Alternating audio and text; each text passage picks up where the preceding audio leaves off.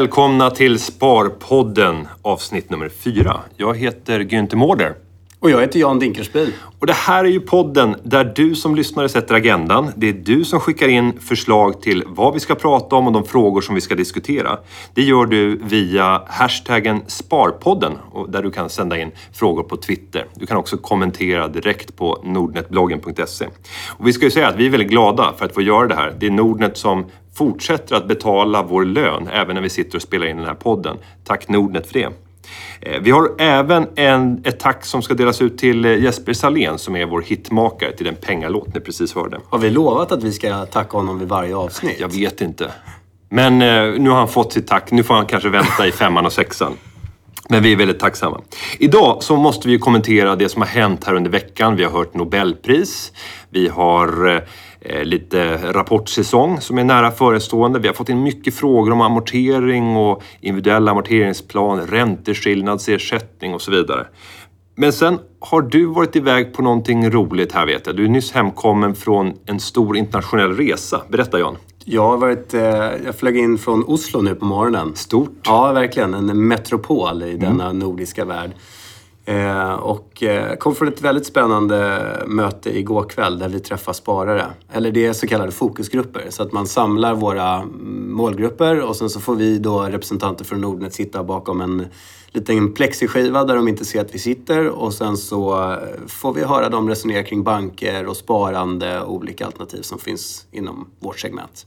Men det här leder, vi, leder oss nämligen till att vi borde diskutera just banker och, och vårt engagemang som privatpersoner hos en enskild bank. Vad är det vi ska tänka på när vi ska köpa olika typer av produkter och tjänster? Så det lär väl bli dagens huvudtema. Men vi kastar oss omedelbart in till några av de där Twitterfrågorna som har kommit in. Och Jan, vill du delge oss något av skörden? Ja, det gör jag gärna. Vi har eh, fått lite om Nobelpriset till att börja med. Väldigt aktuellt här i dagarna. Och det är ju tre herrar som har fått det den här gången. Och jag såg dig twittra om att, inte helt överraskande, tre eh, Äldre amerikanska män. Ja, vita män ja, också. Har, har det hänt förr? Jag tyckte jag kände igen det. Exakt.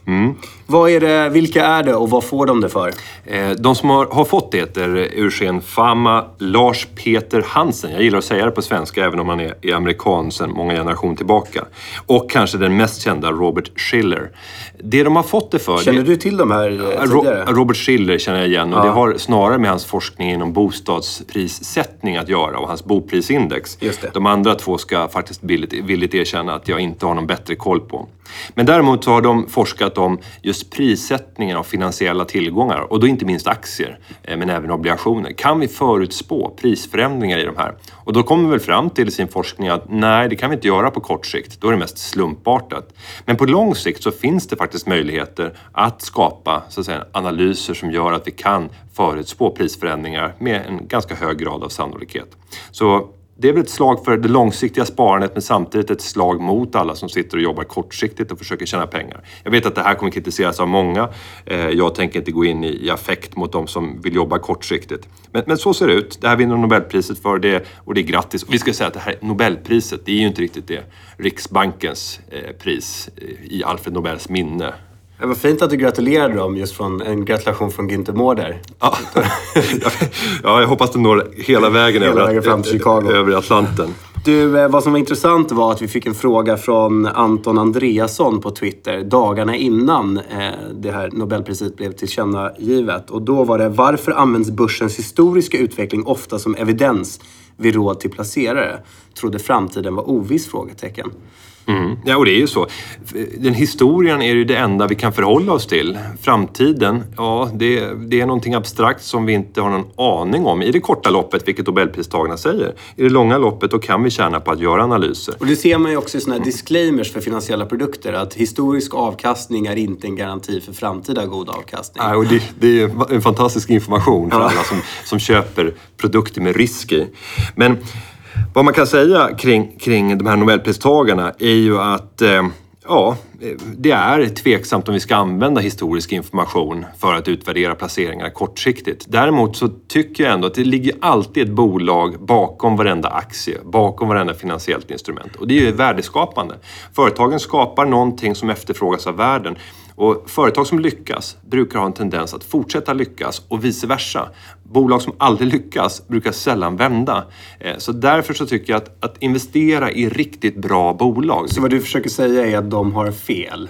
Ja, men de, de, har ju rätt. Långsiktigt säger de ju att, att vi kan få rätt. Så det kan aldrig vara en dålig idé att långsiktigt äga bra bolag. Sen kan det kortsiktigt bli lite dåligt för att det kommer en finanskris eller värderingarna sätter sig för just det här, den här sektorn eller det här bolaget. Men långsiktigt så kommer det kunna vara bra. Men då kan man säga att historiken är mer intressant utifrån ett långsiktigt framtida perspektiv i så fall. Om vi liksom ska ja. ge både Nobelpristagarna och Günther Mårder rätt. Ja, det tycker jag. Och, och det tittar vi på tekniska analytiker så kommer ju de gå, gå, i, ut och protestera när de hör det här.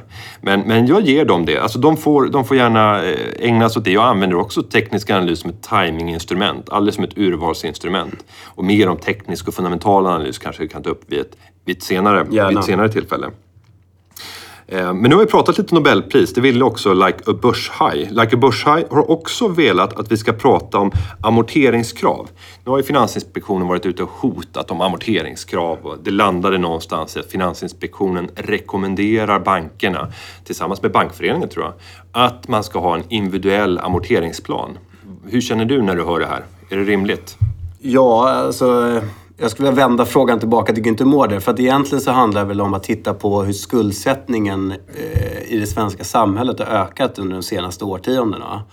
Och där tror jag att du har bättre koll på det än vad jag har. Ja, och problemet när man diskuterar skuldsättning, när vi ser hur mycket skulder har svenska hushåll, så sätter man ofta det i relation till disponibel inkomst. Och jag tycker inte att det är en korrekt jämförelse, för då glömmer man bort att personerna i fråga kanske har finansiella tillgångar. Alltså det är mycket större helhetsbedömning som måste till för att vi ska få rättvisa mått på vad är problem. Men jag är, den första att hålla med om att vi har ett stort problem. Den generation som både du och jag tillhör, 70 och 80-talisterna, som har gjort entré på bostadsmarknaden de senaste 10-15 åren. Ja, vi har ju fått köpa in oss till relativt sett höga bopriser och tvingat oss in i en belåning som är långt högre. Vad är det som har drivit den här utvecklingen? Vad är det som gör att, att eh, boende idag är väsentligt mycket mer belånat än, det, än, än vad det var för, för 20 år sedan. Går vi tillbaka och tittar på historisk statistik för hur mycket vi lägger på vårt boende så har vi historiskt sett lagt mindre pengar, alltså någonstans mellan 20-25 procent av vår disponibla inkomst på vårt boende. Idag så lägger många 30 procent. Nu har det gått ner lite grann på att räntorna har sjunkit. Eh, och tittar vi på hushållen som vi tillhör, alltså 70 80-talisterna, så är det inte ovanligt med långt över 30 procent av disponibla inkomsten som läggs på boende. Och vinnarna får man då anta i bankerna för att med upplåsta tillgångspriser och högre belåning på tillgångspriserna, men då måste bankerna låna ut mer och då finns det eh, mer ja, intjäning. Ja, bankernas ja. balansräkningar sväller. Men å andra sidan så har bankerna en utmaning i att räntorna har fallit dramatiskt också. Så pengarna räcker ju till mycket mer idag. Så att de här 30 procent som vi lägger i dagsläget, de räcker till långt mycket mer än vad 25 procent för kanske 25-30 år sedan räckte till. På grund av att vi har en ränta som är en fjärdedel av vad vi hade. Men inte det är jätteläskigt då? Och det är väl det man, man tittar på när man tycker att skuldsättningen är oroväckande hög. Att, att vi lägger i nuläget 30 procent av vår disponibla inkomst på, eh, på vårt boende. Och det är en lågräntemiljö. Den dagen som, som räntorna sticker och ja, men titta om några år när folk börjar komma ur sina bundna lån så kommer det bli en räntechock för samhället. Och det är väl det man vill undvika den här framtida lågkonjunkturen. Ja, och, det, och det som blir dramatiskt det är ju när man tittar på hur fördelar sig den här boendekostnaden? Vad är det som finns där? Och idag så är ju andelen som är bolån av den totala bokostnaden mycket högre än vad den historiskt har varit. Eh, eftersom priserna är långt mycket högre. Vi har okay, så i de 30 procenten ingår möbler och renovering nej, och allt nej, sånt? Nej, inte, inte möbler. Nej. Det ingår inte som i boendet. Men, men däremot eh, elektriciteten, den är billigare idag än vad den var för 10 år sedan och för 15 år sedan om vi justerar för inflation. Mm. Så där lägger vi mindre pengar.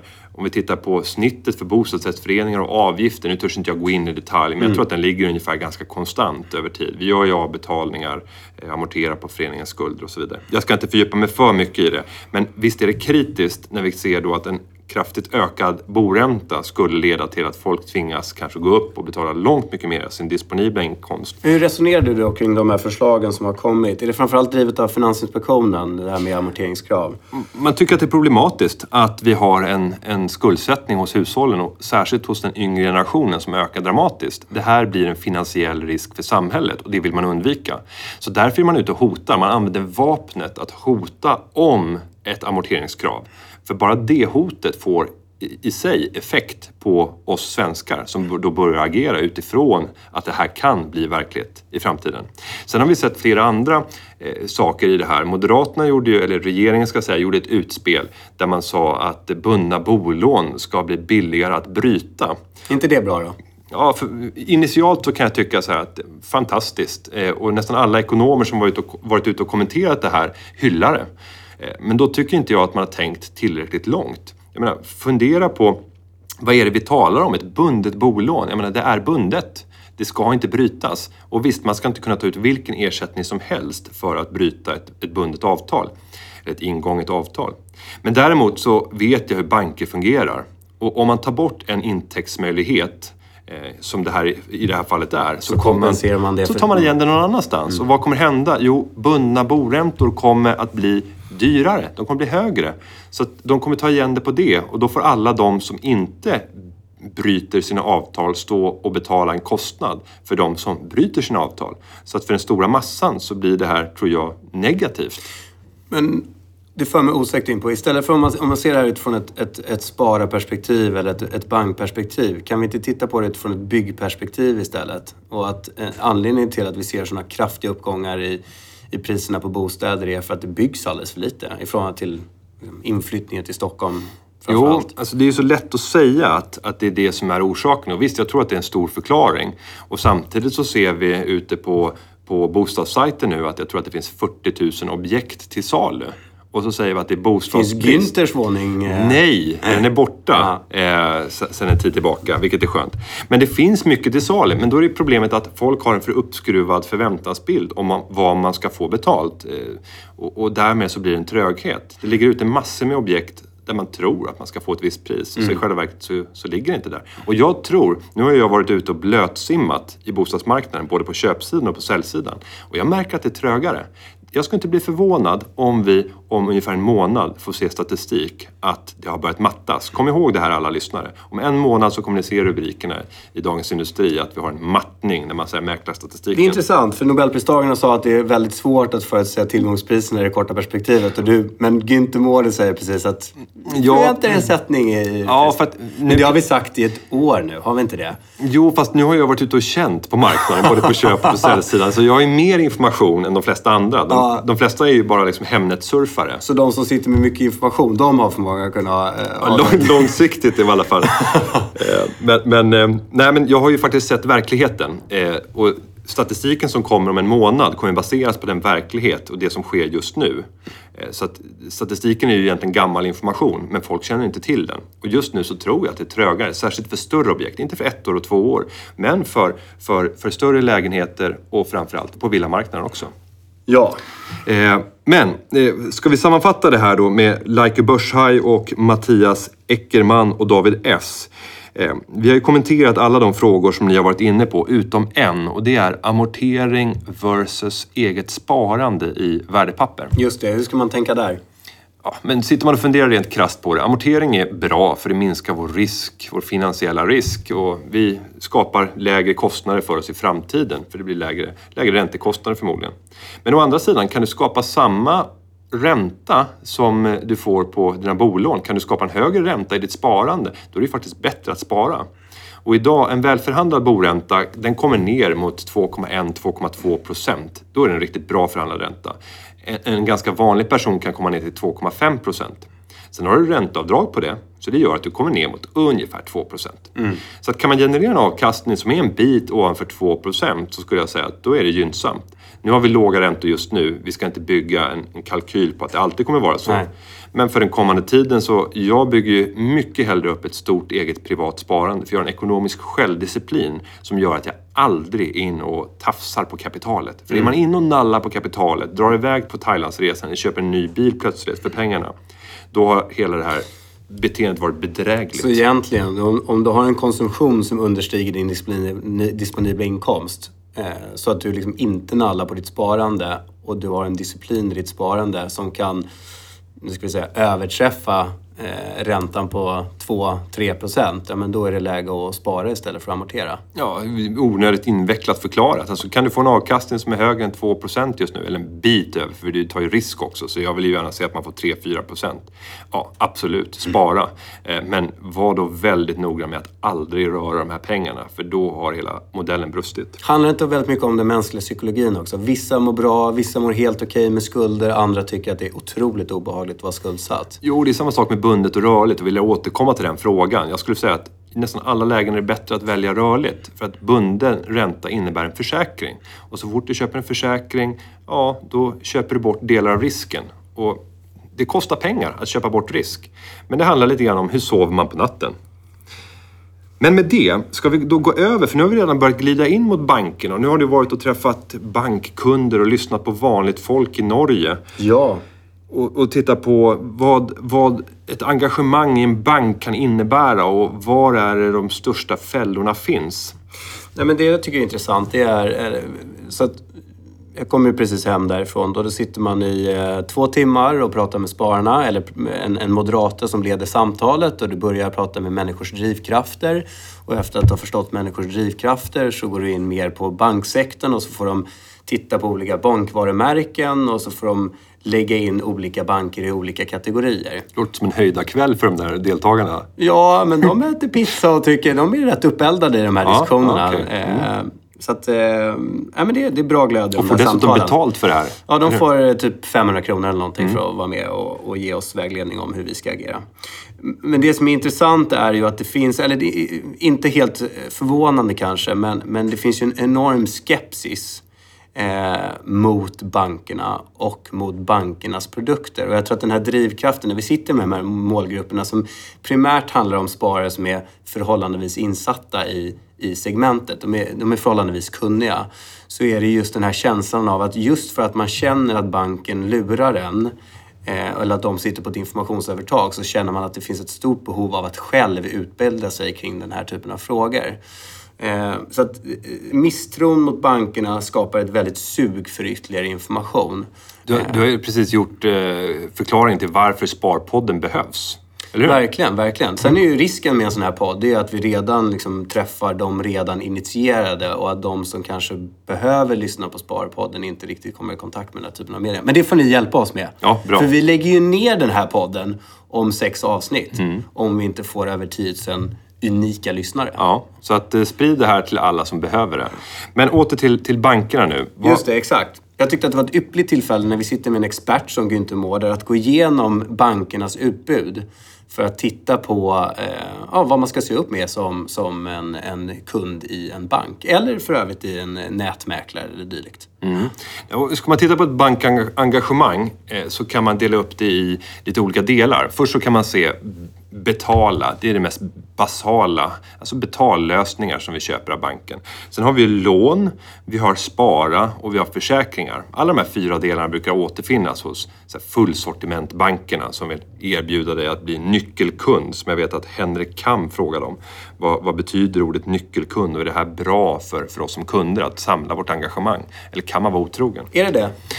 Nej, det, är sällan lönsamt att inte konkurrensutsätta eh, saker när man köper. Och det gäller ju allt. Alltså att köpa alla sina varor på, på ICA eller på Konsum eller, eller något annat. Det är inte bra heller om vi vill få bästa pris och bästa kvalitet.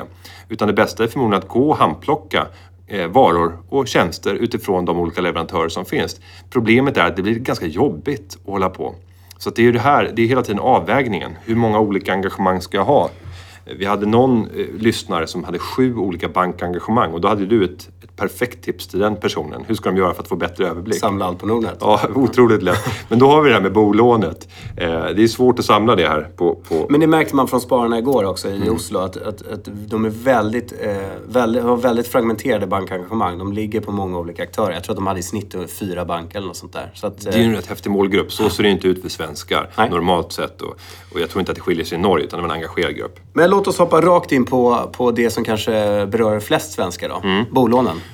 Ja, Hur ska man tänka? Lånedelen. Och bankerna erbjuder ju bolån och de erbjuder konsumentkrediter. Tar vi just bolånen så har det blivit en sån här produkt där man börjar bli lite mer medveten.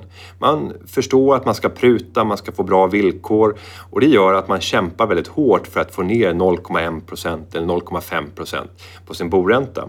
Men det här vet ju bankerna om. Så vad man gör istället är att försöka sy ihop en helhetslösning där du som kund då ska tvingas spara i, i lite olika försäkringar eller köpa försäkringar, koppla på ditt lönekonto, du ska ha eh, lite ytterligare privat sparande, kanske lite pensionssparande. Och ganska snabbt så kommer den här besparingen som du gör på den prutade boräntan att ätas upp av ditt övriga engagemang. Av avgifterna i de andra alternativen. Ja, så det gäller att titta på helheten och just nu så stirrar sig många blinda bara på bolånet. Och det är en, visst, det är en viktig kostnad men du måste titta på helheten och där lönar det sig tyvärr får jag säga, att vara otrogen. Jag tycker det är intressant som en, en gammal kollega här på Nordnet sa till mig som jobbade med pensioner. Så att människor kan sitta liksom en, ett, ett helt dygn och surfa reda på billigaste mobilabonnemanget. Men att lägga ett dygn på sitt pensionssparande, det, det, orkar ingen göra. Och det är just för det här, det är samma med boräntan. Det är en, en dragning. Man ser någonting på sitt bankkonto varje månad, en avgift eller en räntebetalning. Det är lätt att relatera till. Mycket lättare att relatera till något som dras än något som är inbakat i produkten.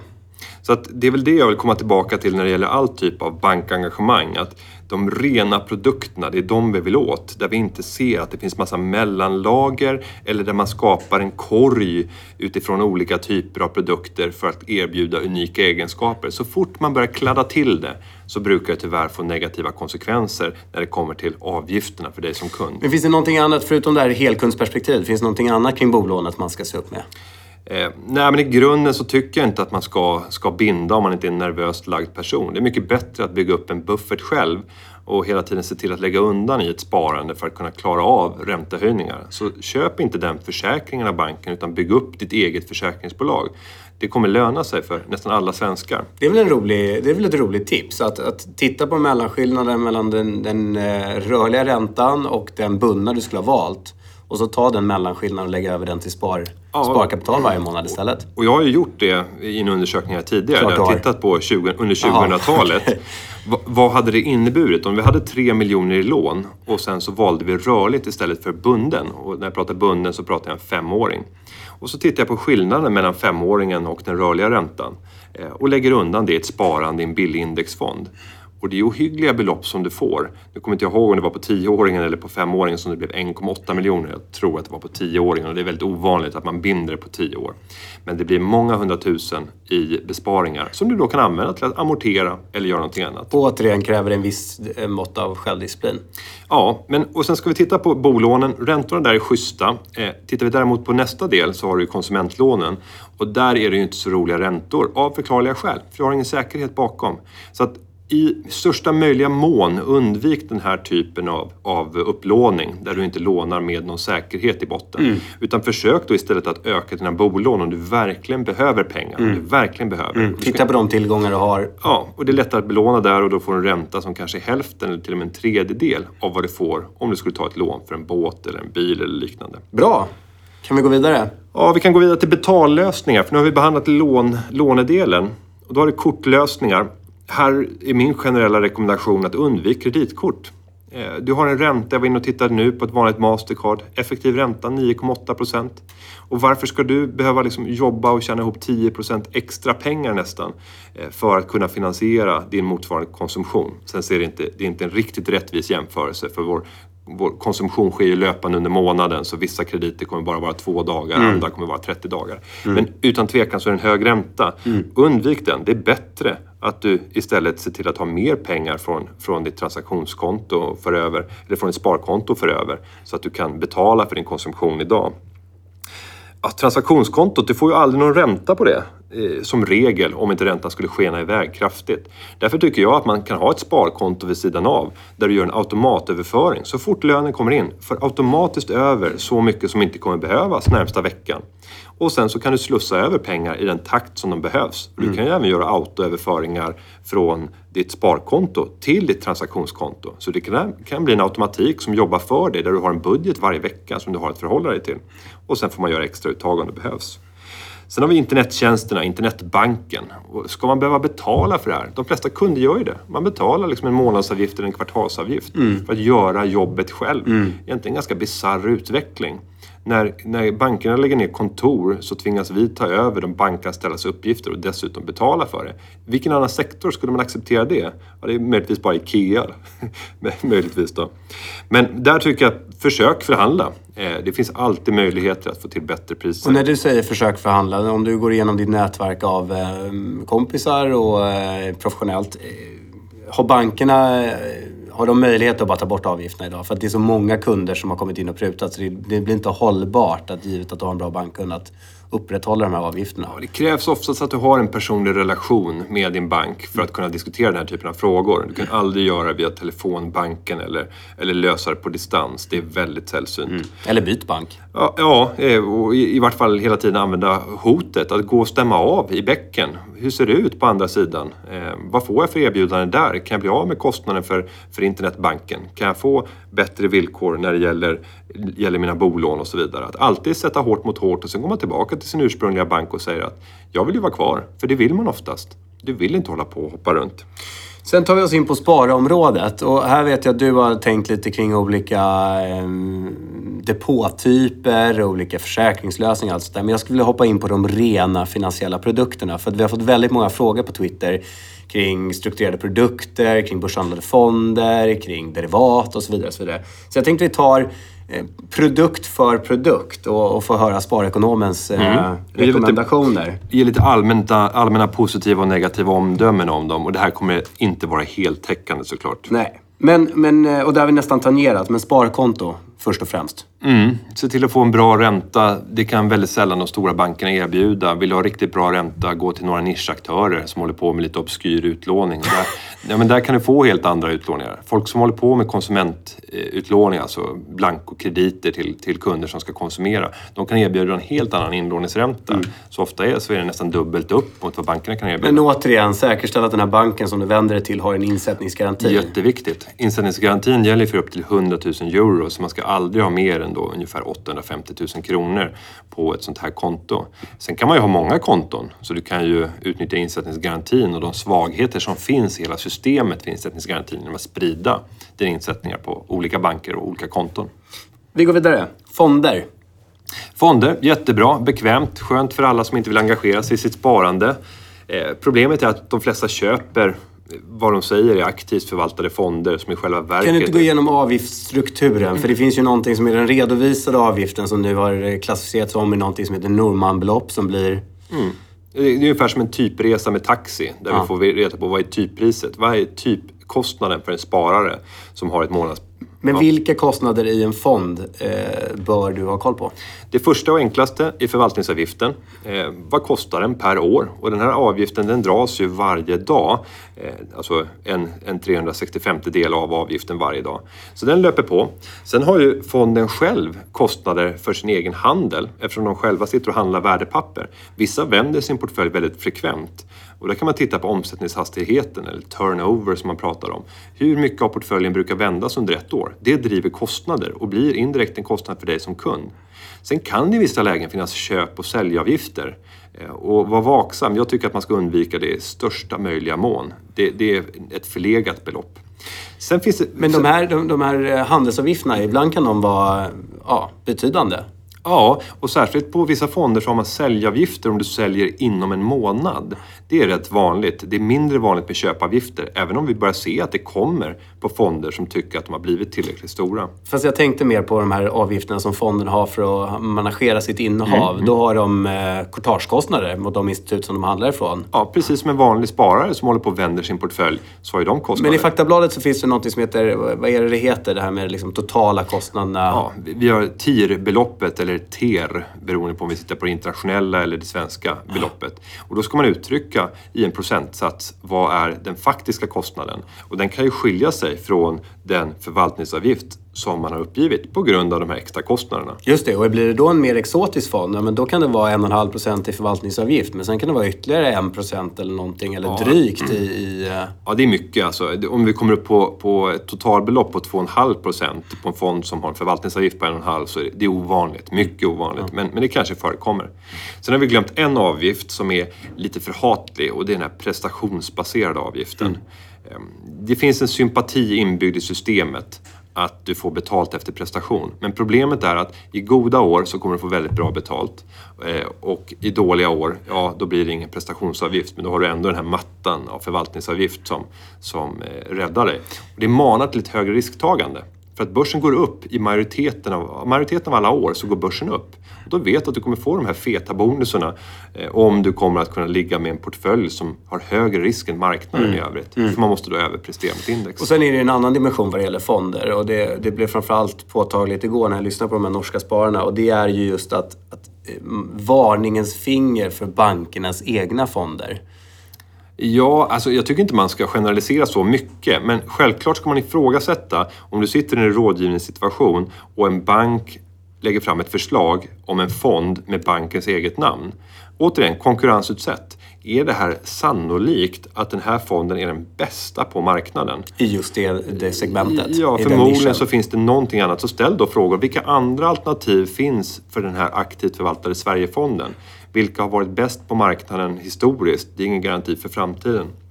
Men visar i alla fall vilka som vågar avvika ifrån index. Men man kan i alla fall generalisera på det sättet att bankerna har högre intjäning i sina egna produkter än i ett externt utbud. Ja, absolut. Där äger du hela intjäningen. Så att som aktieägare i banken så vill ju jag att de ska sälja på alla sina egna produkter. För det tjänar jag mer pengar på, får mer utdelning. Kortsiktigt ja. Men i, ja, men i, i Om det är en kortsiktig bankpump. Ja, fast jag tror inte att de, de tänker så, för de flesta är så trögrörliga. Men Man, de gör ju inte det. Men, man byter men, fru oftare än, än man byter bank. Eh, så så att det, det finns ett problem i det här. men det ska vi ju villigt erkänna att vi tjänar, Nordnet tjänar ju mer pengar. Om våra kunder väljer en, en fond som har 1,5 procent i förvaltningsavgift så tjänar vi mer pengar än om de väljer en fond som har 0,3 procent i förvaltningsavgift. För i regel så får vi 50 procent från fondbolagen och då kommer ju vi givetvis tjäna mer om, om man väljer en högriskfond som har en högre avgift. Ja, och, så är det. Och det måste man vara medveten om. Så att när du tittar på, på Nordnets hemsida, bli kritisk om du ser att det marknadsförs fonder med höga avgifter. Eh, då tycker jag att du ska slå bakut och, och ring, ring till mig eller skriv ett inlägg på Nordnet-bloggen så ska jag lägga på. För det blir lite min uppgift att vara vakthunden här. Absolut.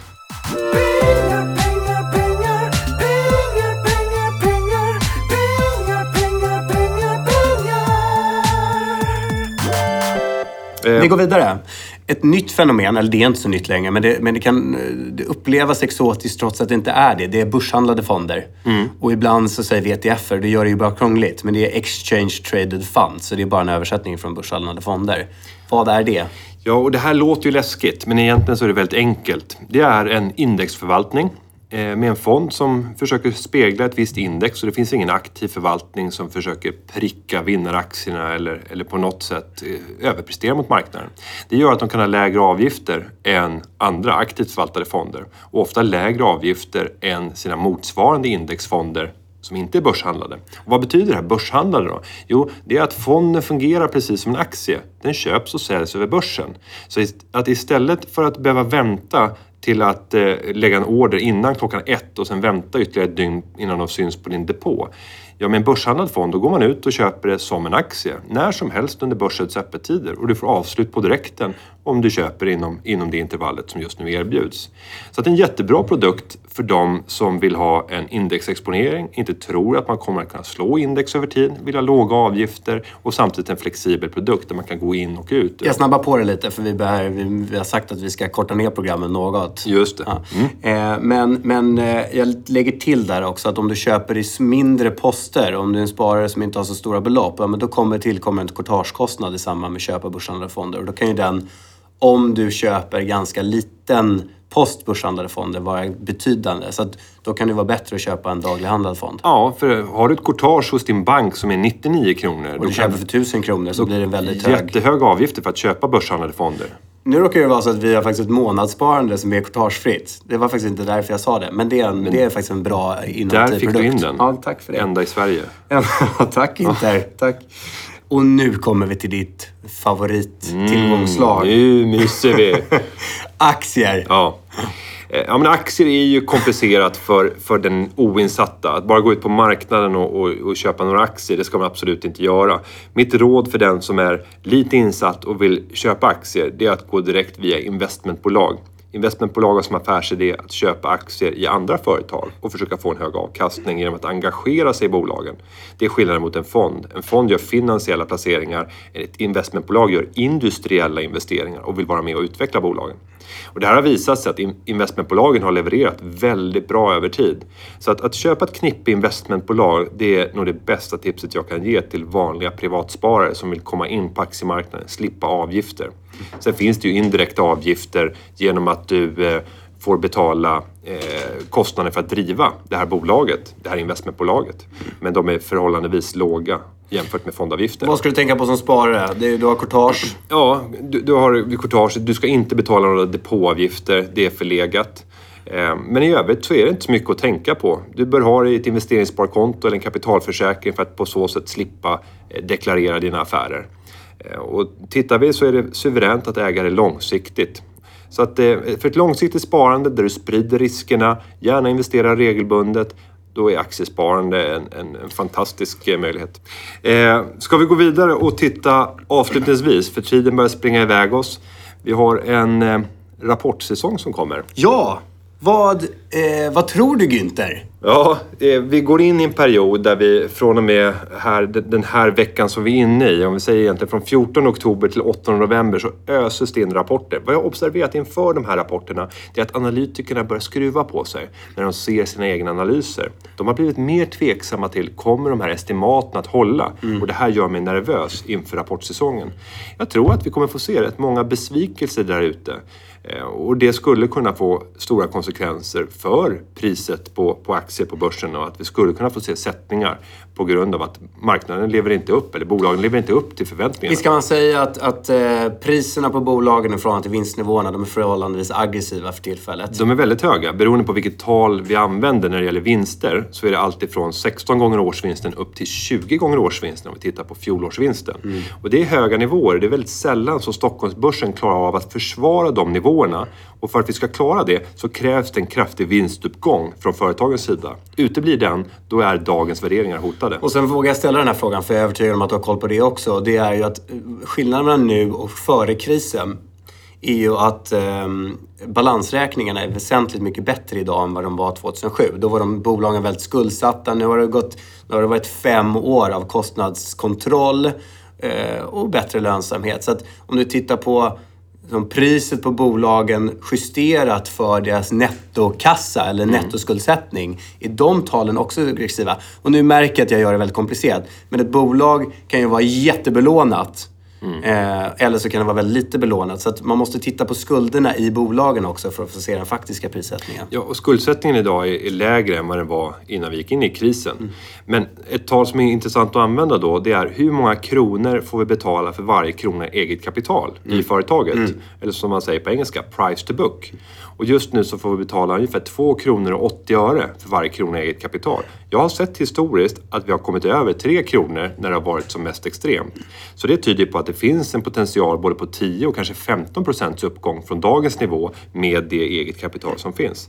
Men det är många gånger en väsentligt lägre nivå som är, är det, det genomsnittliga. Då är det bra under 2,8 kronor. Och hade jag hetat Fam, Hansen eller Schiller så hade jag bara sagt att jag är helt ointresserad av vad du tycker om det korta perspektivet. Ja, förmodligen. För du har ingen aning. Nej, men långsiktigt så ska du ta till dig det här, John. Och en annan sak som kan komma att överskugga allt, men som är väldigt osannolikt att någonting kommer att ske, men det är ju skuldtaksdiskussionen i USA som är under upplösning. Men, men eh, så allting ser ut, eller det är inte överraskande. Det kommer aldrig, aldrig, aldrig, aldrig att defaultas i USA vågar jag säga. Och det är väl också, det ser vi ju i marknaden den här gången. Det har inte varit särskilt volatilt trots att mm, vi är tre dagar från en amerikansk konkurs.